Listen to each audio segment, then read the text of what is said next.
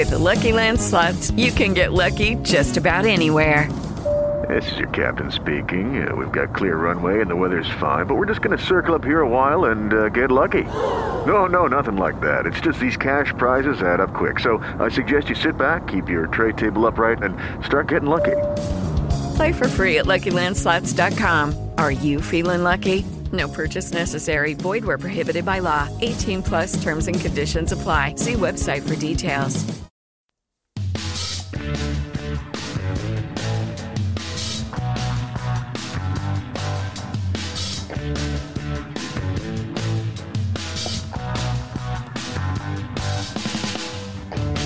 And you're on right now with Jim Dawes, your daily journal of news, politics, and culture from an American nationalist perspective.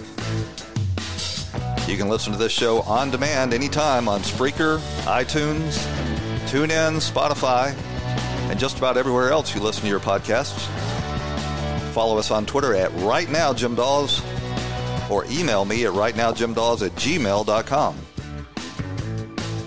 Want to call into the show, leave a voicemail to use on a future broadcast? Call in at 772 245 0750. That's 772 245 0750. If you've got something interesting to say, just leave your message there and we'll use it on a future broadcast. Of course, you can listen to this show live each weeknight at 1 a.m. Eastern Time on the Mojo 50 radio network. Well, it's pretty clear now that the 2020 presidential campaign has begun in earnest. Uh, the the left wing cable networks at CNN and MSNBC have actually been providing free uh, campaign commercials, long form, hour long campaign commercials for uh, many of the Democrat candidates. And um, they ought to have to, you know, declare these and offer equal time, but uh, they're formatting these as town halls, and there's you know they're uh, hosting them with uncritical uh, hosts that uh, just swallow all of the left wing cult Marxist talking points whole. Uh, without any, you know, real pushback, could you imagine if they had the president of the United States on there? It would be uh, they'd try to slaughter him. But uh, to President Trump's great credit, he has taken the opportunity of the conclusion of the uh, Mueller witch hunt to uh, to go on the campaign trail himself. He had that outstanding rally in Grand Rapids, Michigan, where he was really in top form. And uh, if you thought Trump was uh, forced during the 2016 presidential can- uh, campaign, you really ought to watch uh, what he's what he's doing now. He was really he's got a lot of accomplishments to brag about. He's got a lot of campaign promises that he's kept, and he's got some that he has not been able to keep, uh, most particularly on the border, because of the intransigence of the Democrat Party, and he is going to use that as a cudgel in 2020 to beat them over the head with. So, um, on today's show, well, first I need to tell you that later on we're going to have Victor Davis Hanson in our uh, in the second half hour of this show.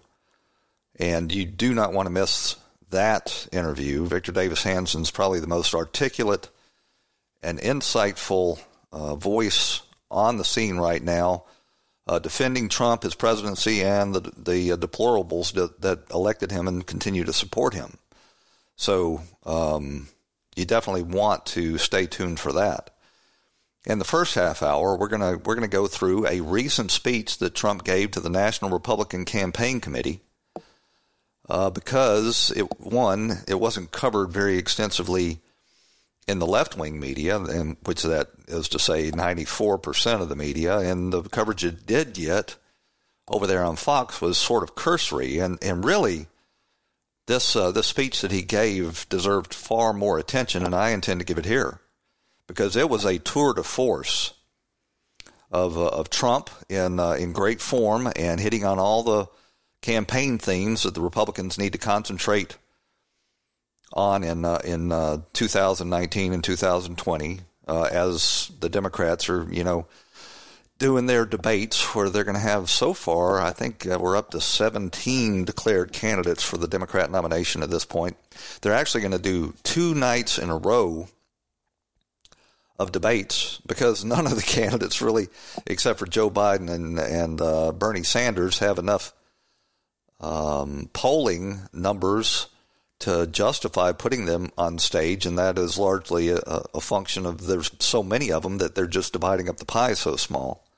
But they're, the Democrats are planning on just having two successive nights uh, of campaigns. So I guess at this point they would have uh, they would have eight and seven on the stage, uh, and they're going to you know they're going to get a lot of attention. Now the I, the idea is that they're going to be get, getting the attention with are going to be absolutely ridiculous if they haven't toned it down by then, and uh, with the complicity of their their uh, left wing media mouthpieces, uh, been able to disguise themselves as uh, somehow in the mainstream.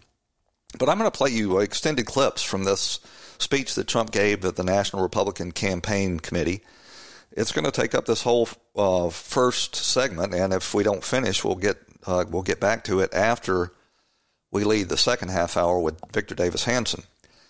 And uh, just to show you how comfortable and uh, talented, really, Trump has become on the on the stump, I'm going to start uh, with just a little bit of his warm up before he actually gets to the major issues. This is Trump commenting uh, at the very beginning of his speech uh, to the to the NRCC on um, on what I would te- uh, uh, deem the voter fraud that the Democrats engaged in uh, with these these late votes and vote harvesting and these other schemes that they've put forward in these Democrat controlled states. It's one of the reasons they're so determined to uh, do away with the the um, um, oh shoot, I'll think of it in a second. The the uh, camp uh, the the electoral college. Pardon me.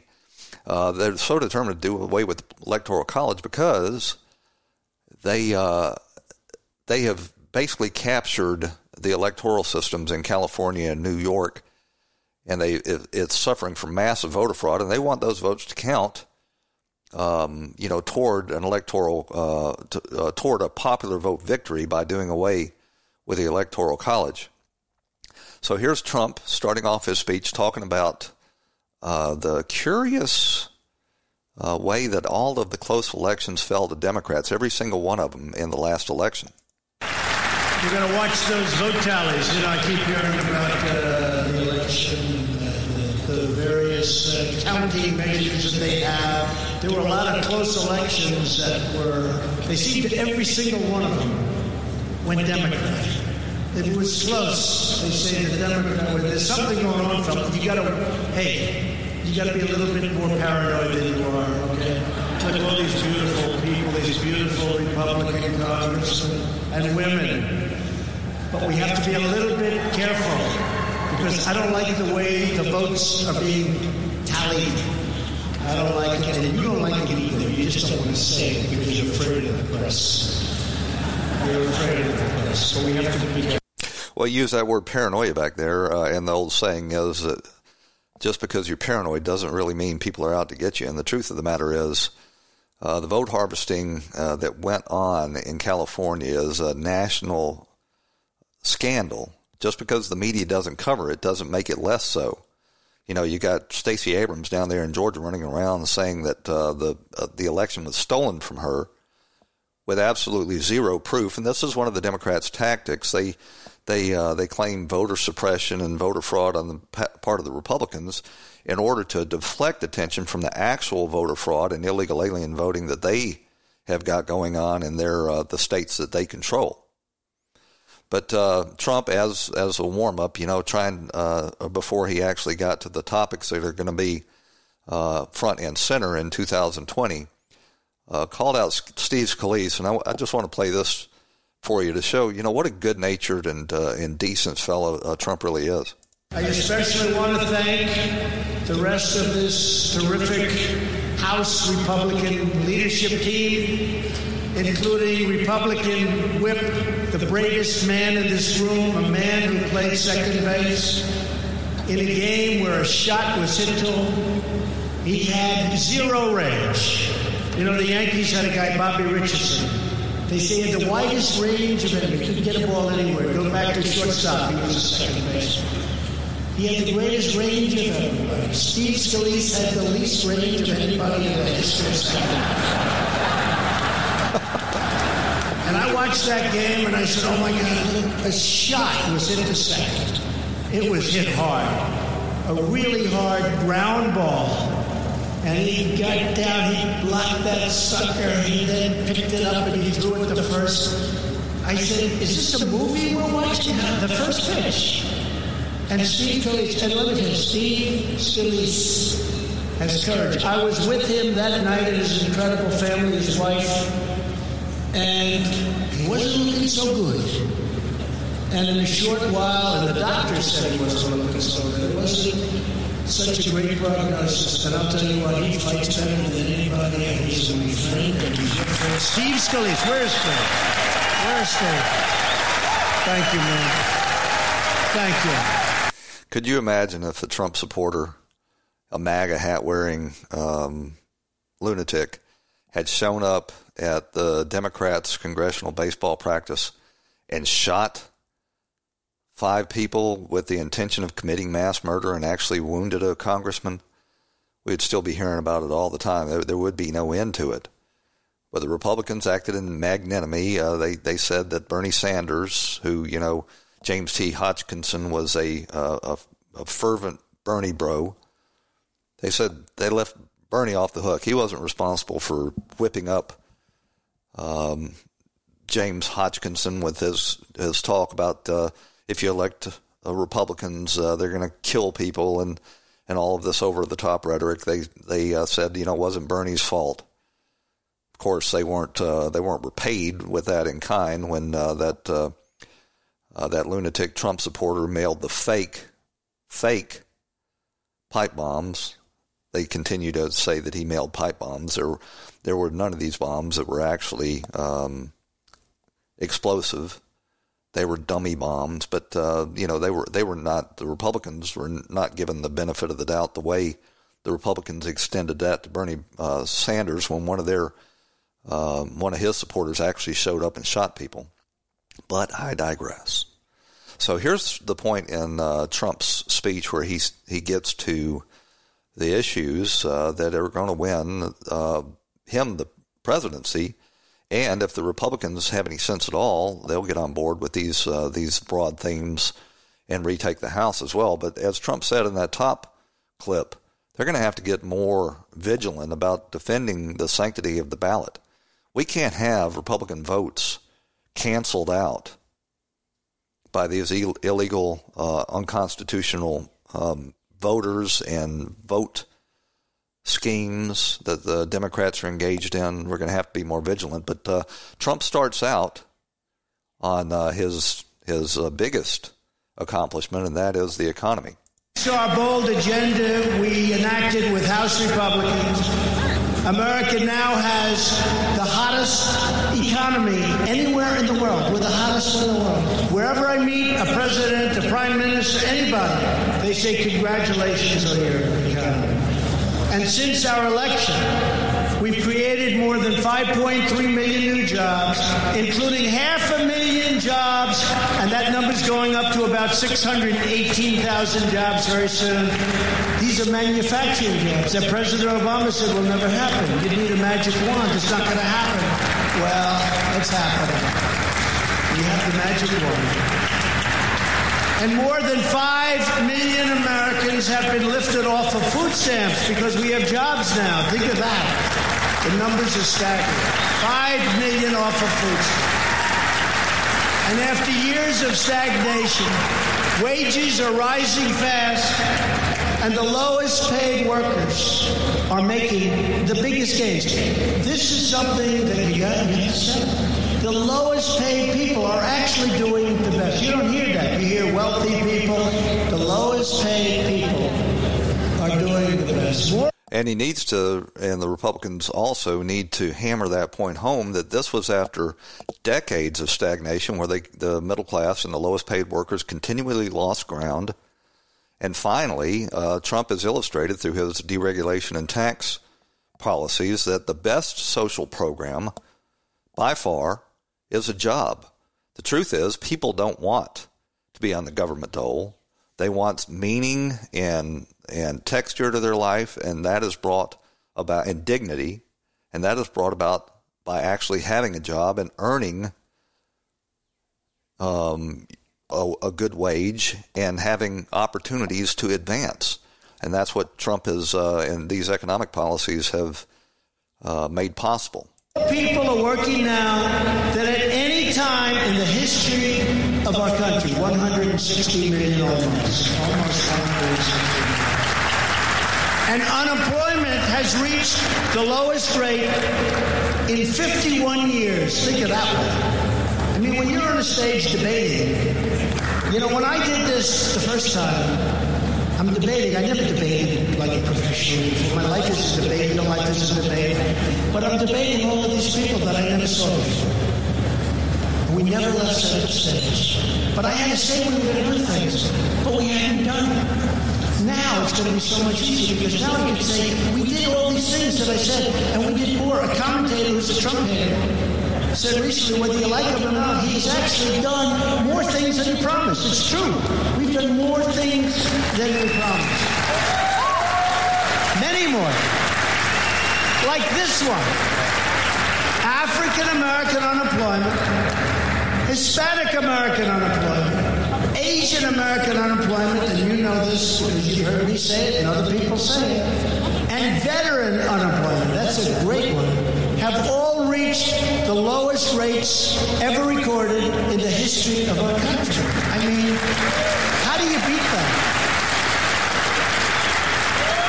When they talk about African American and what they want to do, I say, well, I have not much to say except that we've just hit the absolute lowest unemployment rate for African Americans in the history of our country. That's all I have to say. Goodbye, everybody. We won the debate, right? We won the debate. That's a mic drop moment, uh, as as they say. But uh, you know, I, I, started to cut out that uh, that part about the lowest uh, ever unemployment for uh, for minorities. But uh, but we've also got this new figure because I started to cut it because it has been played so much. I never get tired of hearing it myself because this is the way that you unite a country. You have broad shared prosperity. And finally, Trump has uh, revved the economy so much that everybody's being able to take part. Anybody that wants to can find a good job and uh, at rising wages. Now, the Democrats are trying desperately to tear this down through their open borders policies, but Trump is uh, fighting on that front as well. But the the great thing that he mentioned right there is uh, is that our veterans are being uh, employed in the greatest numbers in history and that is, uh, you know, there ought to be a job for every returning veteran. And finally, um, you know, we're, we've uh, enacted policies that makes that happen as well. And on the flip side, you know, Trump can uh, tout his accomplishments on the economy and skewer the prescriptions that are coming forward from the uh, the Democrats that have gone so far in the direction of Bernie Sanders that they don't even try to hide the fact that they're socialist anymore. Easy. It'll be interesting to see. But don't underestimate the power of socialism to get above. It's what happens over a 10 year period when the country is destroyed. But they don't care about that. When they say we're going to give you free education, we're going to give you free health care, we're going to not have you pay your loans for college, we're going to give you free everything. Everything is free. It's very seductive to people. It's not going to be so easy like you think. Now, in 10 years, it's going to be easy when the country goes to hell. Because that's what happens. The country goes to hell. Happened many times. Look at Venezuela. I mean, this was the richest country in that whole. I mean, outside of us, it was one of the richest countries in the world. And now they have no food, they have no electric, they have nothing. It's there. And that's socialism. But when you're standing up on a stage and the guy said, we're going to wipe out all costs for education. We're going to wipe out all health care. We're going to give you single payer. They don't say that you're going to wipe out 180 private plans that people have. But it's not as easy as people think. People think it's easy. It is easy in 10 years. It's not easy now. Because a lot of folks are going to say, hey, wait a minute, man, if I vote for Trump, I agree you. I don't. This guy's giving me everything. Not that easy. So we have to work. We can never take it for granted. We have to explain how bad it really is. The siren song of socialism. You know, at any other time in our history, uh, the uh, that would be the kiss of death for the Democrats. But now they have an emerging new class that's been educated in our universities, state subsidized cultural Marxist indoctrination. And they're uh, they're old enough to vote now, and they're voting in huge numbers for socialism because they weren't well educated. They weren't taught the history of the Soviet Union and uh, China, uh, communist China, where over 100 million people uh, were starved to death and murdered in order to implement these socialist uh, utopia and where people have, you know, uh, basically no freedom or had in the Soviet Union and still have, don't have in China, don't have uh, any freedom, don't have any prospects for economic success, and um, and now we've got the the Democrats wanting to try the same failed experiment in the United States. All they have to do is look around them, but as Trump says, it's very seductive when you're telling people they can have free health care when they're telling people they can have free education, uh, housing as a right, and a guaranteed government job.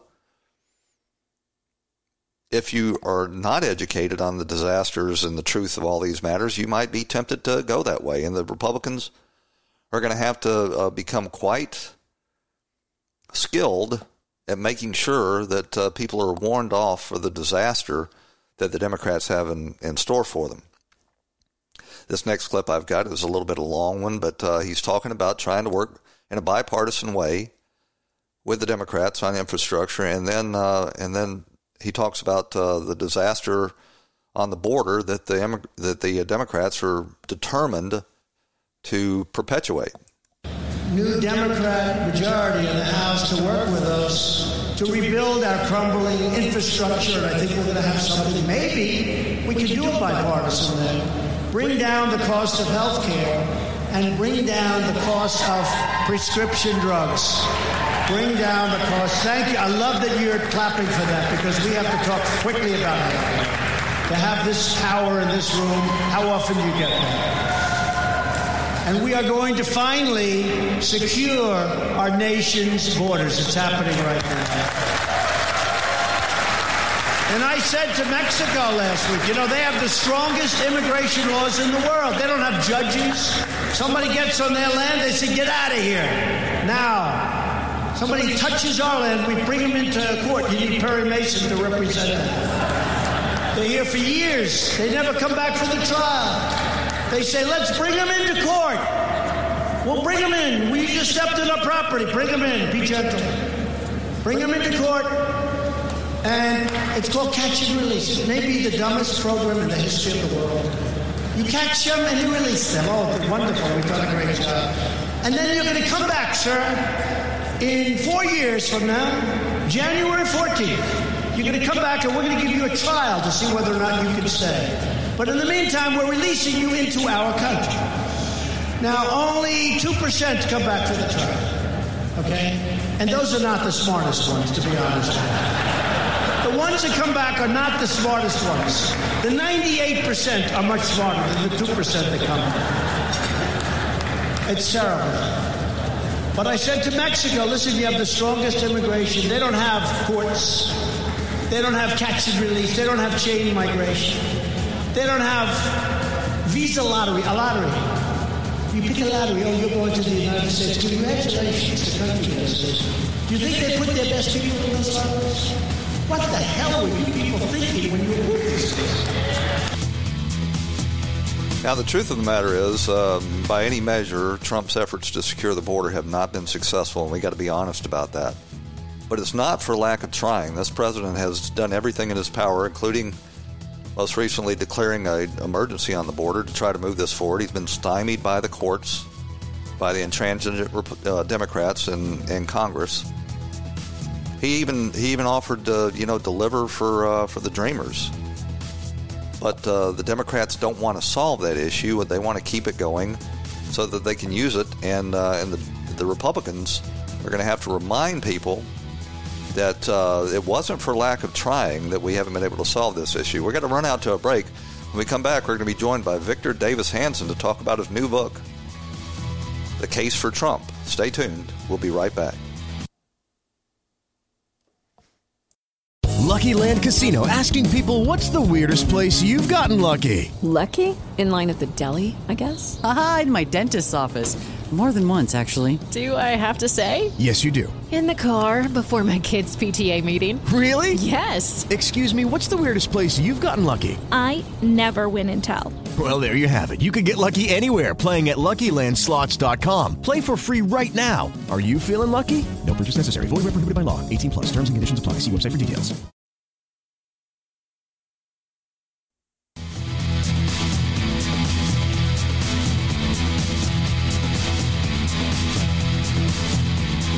And you're back on Right Now with Jim Dawes, your daily journal of news, politics, and culture from an America First perspective. Our nation's leading institutions in government, the courts, and the media have become increasingly incompetent and corrupt, and even overtly hostile to our nation's traditions and history. This has left patriotic middle Americans to doubt our nation's future and struggle to understand how we got here, and, and really wonder if we can indeed make America great again. Our guest today is Victor Davis Hanson. He's a professor emeritus at Cal State Fresno and senior fellow of the Hoover Institution. He's authored a new New York Times bestseller titled The Case for Trump. You can buy the book at Walmart, both online and in their stores. Uh, VDH, in my opinion, is our most articulate and insightful defender of Trump and the deplorables. And we're extremely honored to have him right now. Professor, thank you so much for joining us. Well, thank you for having me. Your book makes a very readable argument on why Middle America shocked the world and seized on this once in a lifetime opportunity to elect a true outsider to the presidency. Uh, speak to that if you would. Yeah, I don't think people quite recognize what we did in 2000 16, we elected the first person without either military or political experience that was considered to have no chance of winning the nomination, and if he did, less chance of defeating uh, all of the money and resources of Hillary Clinton, and even less chance of governing effectively. And yet, after two years, he's done all three of those, and that is by itself almost a referendum, not just on conventional wisdom, but maybe on the establishment itself, which was not able to obtain 3% GDP in over 10 years or wasn't able to translate strategic uh, tactical victory in Afghanistan or Iraq or Syria or Libya their strategic advantage or just more or less told us to get used to China taking over the world and that free trade was sacrosanct, even if it wasn't fair. And it kind of written off the interior of the country. And then this guy came in and said, that's establishment quackery. That's not true. We can our fate's in our hands, and that was very appealing to people, especially where the election was going to be decided in Pennsylvania, Michigan, Ohio, Wisconsin, Iowa, North Carolina. Well, you know, I'm sort of uh, from uh, that class of people that uh, came to be known as the deplorables. And I remember in the run up to the election, uh, the circles that I ran in um, never bought into the the notion that uh, Hillary Clinton was going to, you know, just trounce Donald Trump and that he didn't stand a chance. And we weren't that surprised when he won. Did, do you think that they were just deceiving us with her invincibility or if they actually believed that? No, they did believe it. And remember, on the night of the election, the New York Times quoted uh, a variety of analytics and polls across the political spectrum that said he had less than a 10% chance of winning that night. And what saved me is that although I work at the Hoover Institution, I'm around intellectuals and academics. I live on a farm where I'm speaking today, out in the San Joaquin Valley. And I noticed things in blue California, that is in the red interior of that state. I saw people that I that had no business voting for Trump. I mean, they were Hispanics, they were middle class housewives, they were, um, you name it. They weren't just all uh, working class white disaffected, and they were going to vote for Trump. And I thought to myself, if a third of these people that nobody, what's going to happen if people like them in key states, whether it's you know Wisconsin or Michigan, where it's going to be decided. And then I spent I teach at Hillsdale College every September, and I noticed that of the three elections I had seen there, uh, the the 2004, 8, and 12, I had never seen a response of rural Michigan people like that.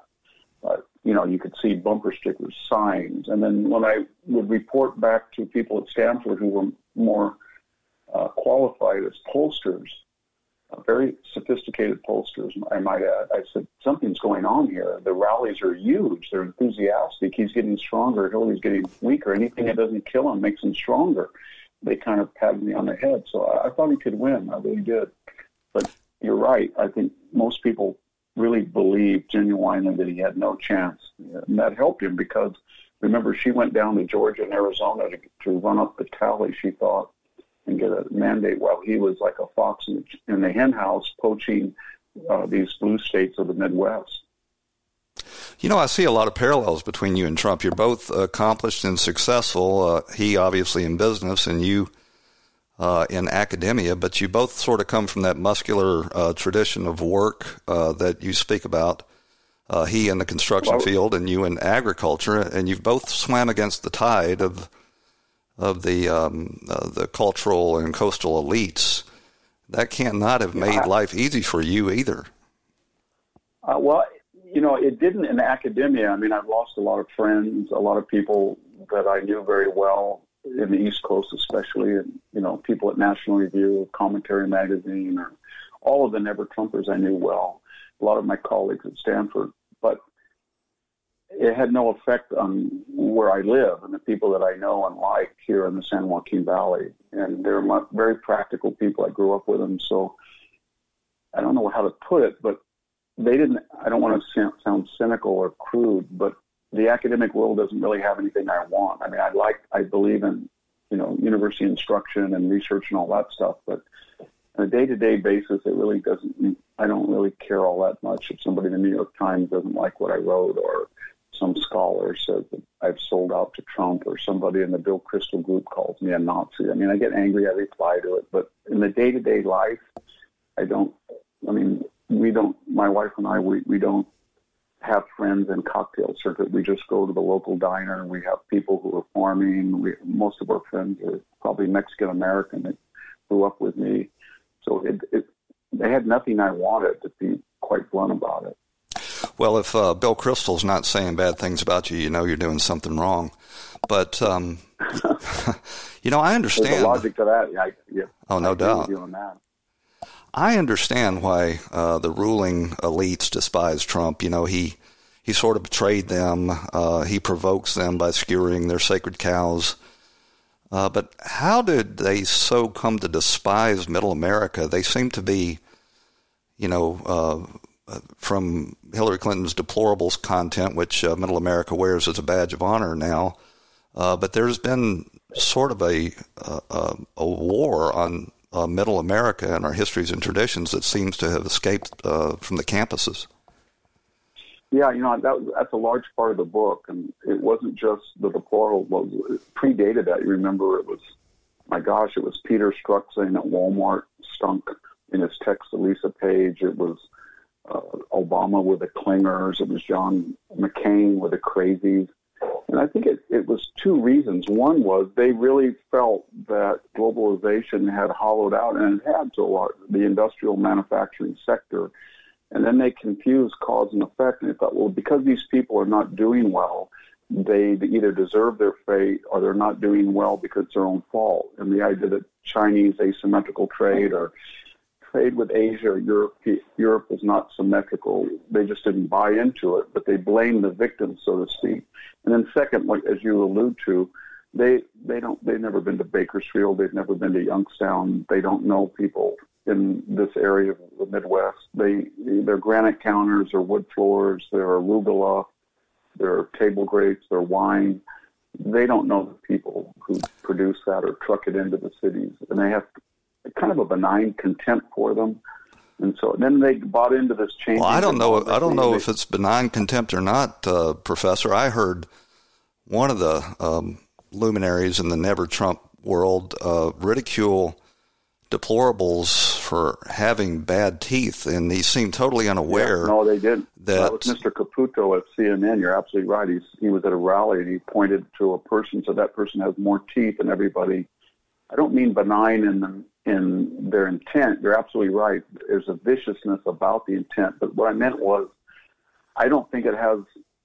Uh, it doesn't have a great effect. And we've learned that for all, take the example of the never Trumpers, for all that vitriol, Trump got the same percentage of Republican voters as did McCain and Romney. So what I meant by benign is that it wasn't able to hurt Trump. And maybe with the independent voter, maybe not.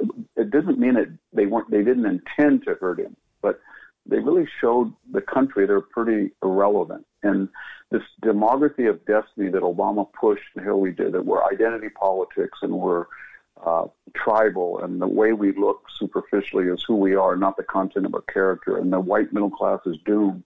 You know, when you, you read all this, white privilege, white privilege, then you look at the actual demographics, it's still a 70% white country. And if you're going to demonize the 70% majority, you've got to figure a way out to win. And Hillary inherited all of the downside from Obama, the uh, you know alienating the so-called clingers that she rebranded the deplorables, but she didn't inherit the upside because she was not able to get the minority vote to resonate to her in a way that another minority did, Obama. And so that's the Democrats' dilemma right now.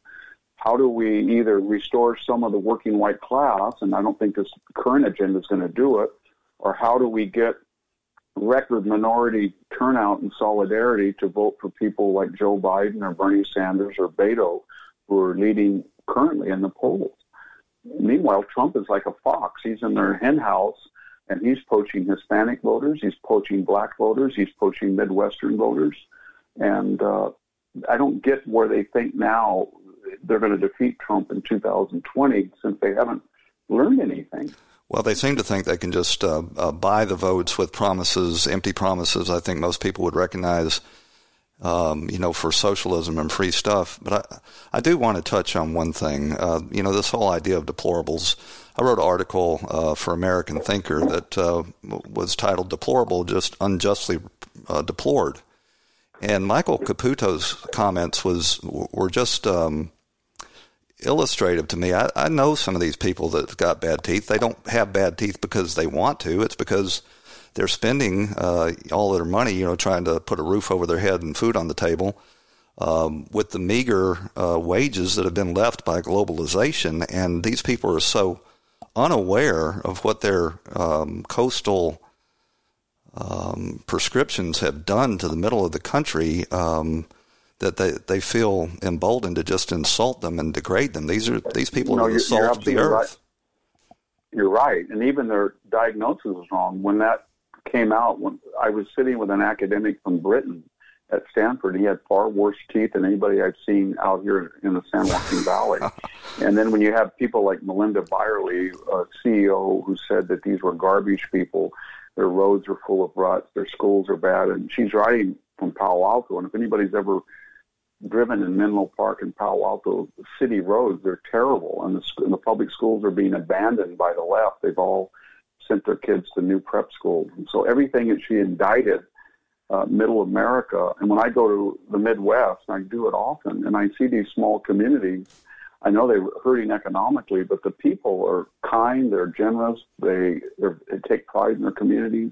When I go to California, where I live, when I go to big cities, I, I don't I see homeless people. I, I was in San Diego not long ago. There's signs warning about a tuberculosis outbreak. There's a typhus outbreak in Los Angeles. Uh, where I live, where I work at Stanford University, when I commute from my farm, uh, there's homeless people in Winnebagos who park along the Stanford campus. So I don't get the arrogance about their communities that they're so much more stable, and yet they have all the advantages that came in through globalization, yet culturally and sociologically and politically, they're pretty medieval. There's a wealthy class, and then there's a, a subservient uh, class that cooks their food, mows their lawn, changes their kids' diapers. Whereas in the mid Middle West, you see a, even though it's under economic assault, its traditions of middle class solidarity are much stronger.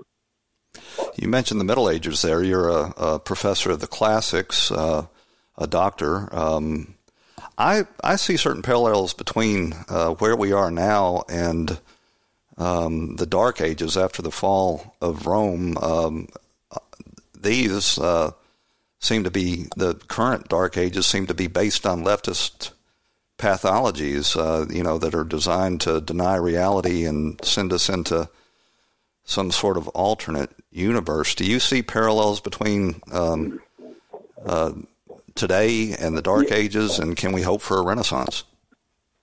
Yeah, I do, uh, because uh, we're not emphasizing learning. There's this ideology. In the Dark Age, it was the collapse of civilization, and we're seeing that as well. But when you don't have a middle class and you have this very wealthy global elite, and then you have a subsidized poor, and then the middle class is ridiculed for not having the romance of the poor, but it doesn't have the quote unquote culture of the wealthy, so it's demonized and it's under assault. And they're usually the stewardship stewards of you know local schools, hospitals, PTA, Little League, and when you wipe them out or you try to wipe them out, then you get into a two society, dark age society, and and then when people don't believe in learning anymore. So if you go to a university, the catalogs today are ethnic studies, peace studies, environmental studies, black studies, women's studies, but they're not, you know, the Civil War, or they're not Kant, or they're not civics uh, Span- Spanish literature. They're not how to, you know, civics, or they're not forensics and speaking. And th- the result is we're turning out these Alexandria, you know, Ocasio Cortez like honor students that really don't know anything about history, and they're just ideological, and they just they're arrogant, but they're ignorant, and it, it, it's starting to filter through the society. As you know, when you get on an airliner, or you get on a train, or you go to the local department of motor vehicles you get the impression that the sophisticated society doesn't have enough competent people to run it anymore.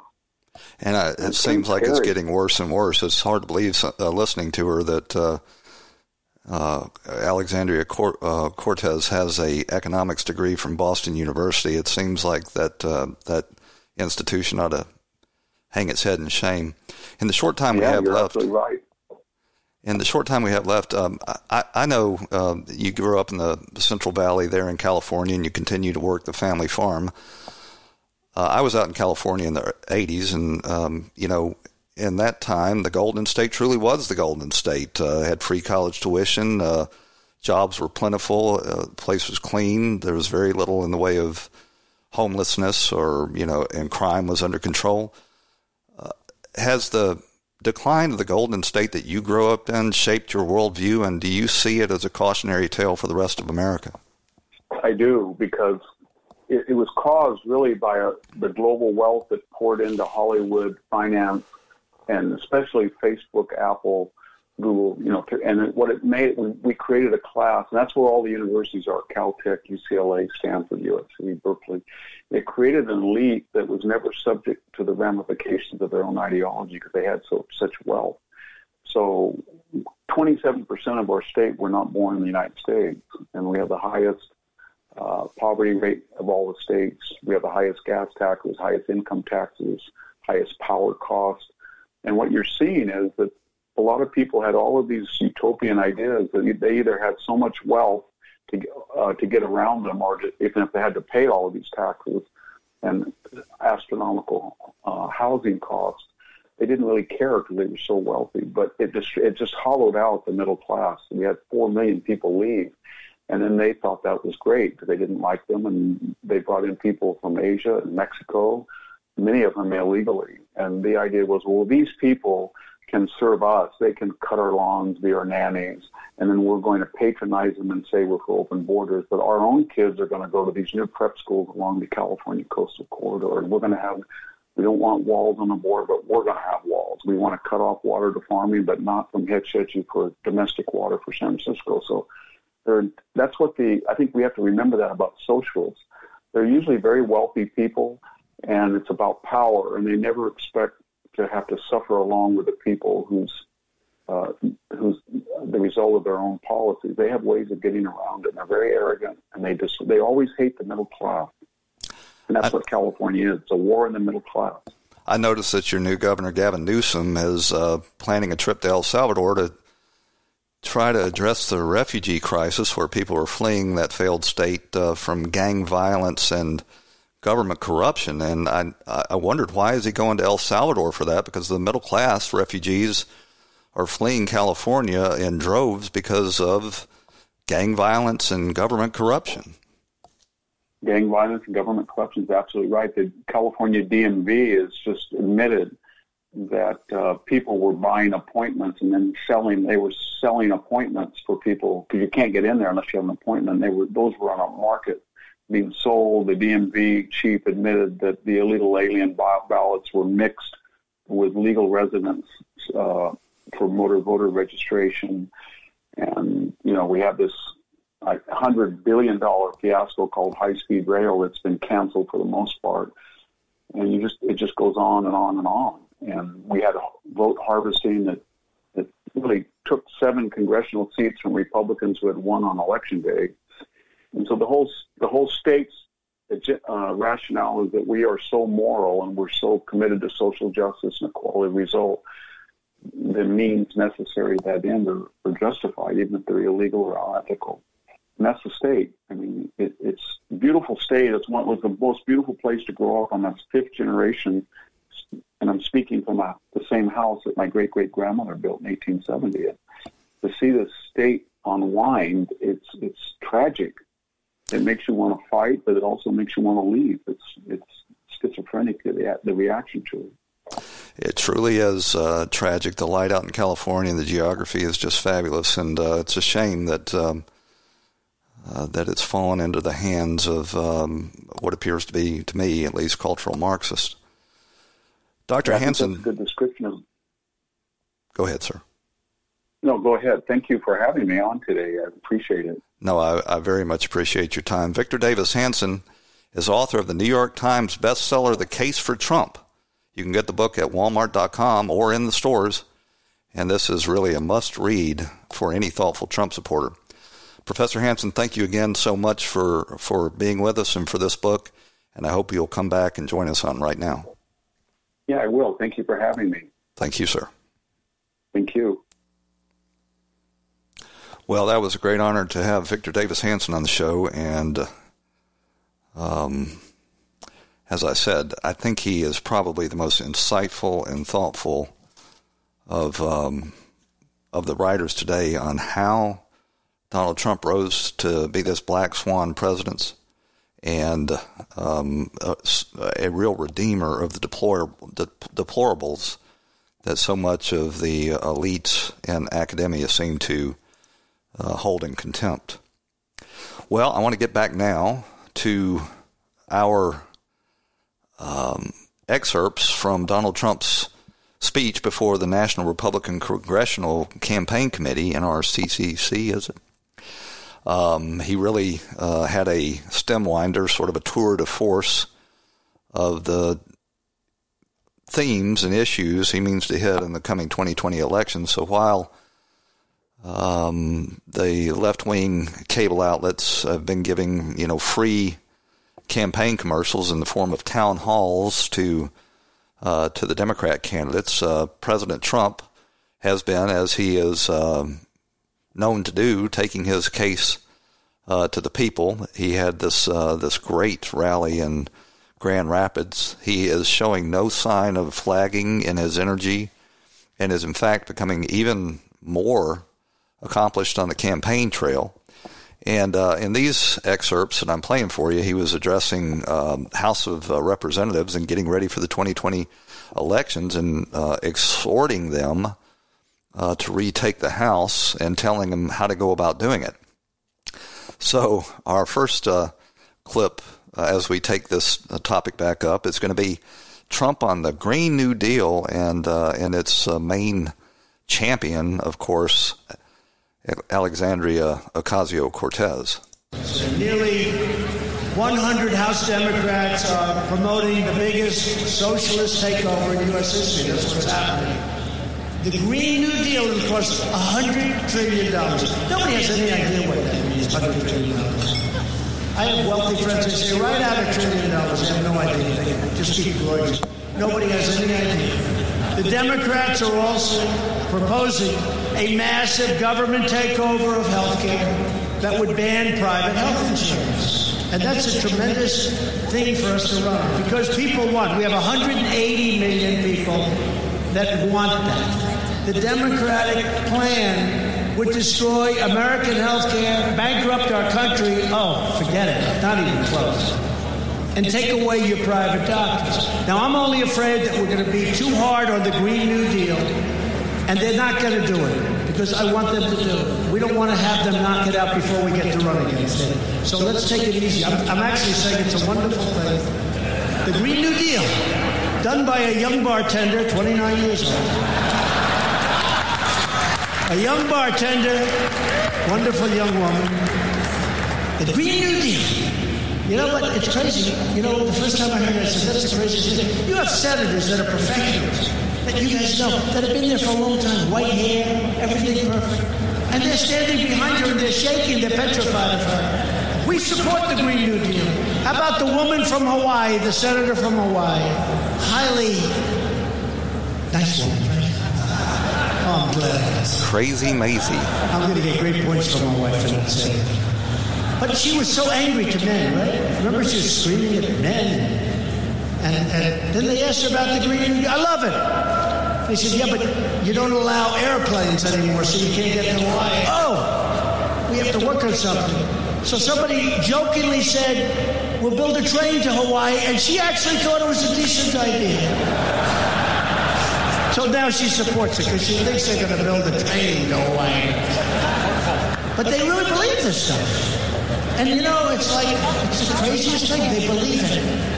And we will have to do something. But don't do it too early, please. Don't kill it. Because we want to be able to run against it. If they beat me with the Green New Deal, I deserve to lose.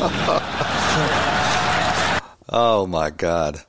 And, you know, I wish he had touched on the fact that uh, Mitch McConnell brought it up for a vote in the Senate, and they all ran and hid under their desk and just voted present. Gave an actual opportunity to put their vote where their mouth is, and they all uh, chickened out. So uh, we're running out of time. I'm trying to figure out which is the best uh, clip to beat uh, to leave you with. I guess I will uh, just play you a little bit of his closing. We're now the party of the American family, and we're the party of the American dream. It's true. You are. In South Carolina, when I was going against a lot of different people, there were 12 people left. And I'll never forget, somebody came down and said, You have no idea what you've done. Thousands and tens of thousands of people are joining the Republican Party. It's never happened. They've never seen it before. And this happened in New Hampshire. It happened all over. It happens in Florida. It's happening now in Florida.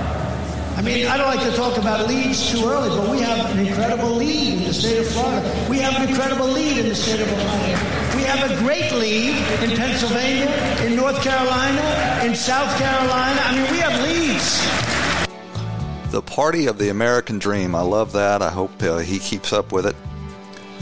Um, really, the Democrats are doing everything they can to tear themselves apart. Um, of course, they're going after Biden. I, I, I think that uh, whole thing has sort of gotten out of hand. It seems like his uh, his most passionate defenders are actually um, Tucker Carlson and uh, and people on Fox News. I actually heard um, uh, one of his guests last night, um, Heather Mac Donald, uh, defending him, and I thought, well, why are we doing them any favors? But anyway this is going to be a, a, great campaign. It's kind of a shame that it's starting so early, but I guess that's the world we live in now.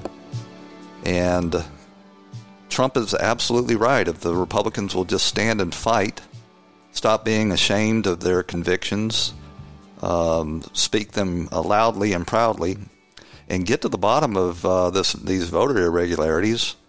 I think it's all shaping up very well. Well, thank you for joining us for another edition of America First Radio. Come back and join us again tomorrow on the Mojo 50 radio network on iHeartRadio. Lucky Land Casino asking people what's the weirdest place you've gotten lucky? Lucky? In line at the deli, I guess? Aha, in my dentist's office. More than once, actually. Do I have to say? Yes, you do. In the car before my kids' PTA meeting. Really? Yes. Excuse me, what's the weirdest place you've gotten lucky? I never win and tell. Well, there you have it. You can get lucky anywhere playing at LuckyLandSlots.com. Play for free right now. Are you feeling lucky? No purchase necessary. Void where prohibited by law. 18 plus. Terms and conditions apply. See website for details.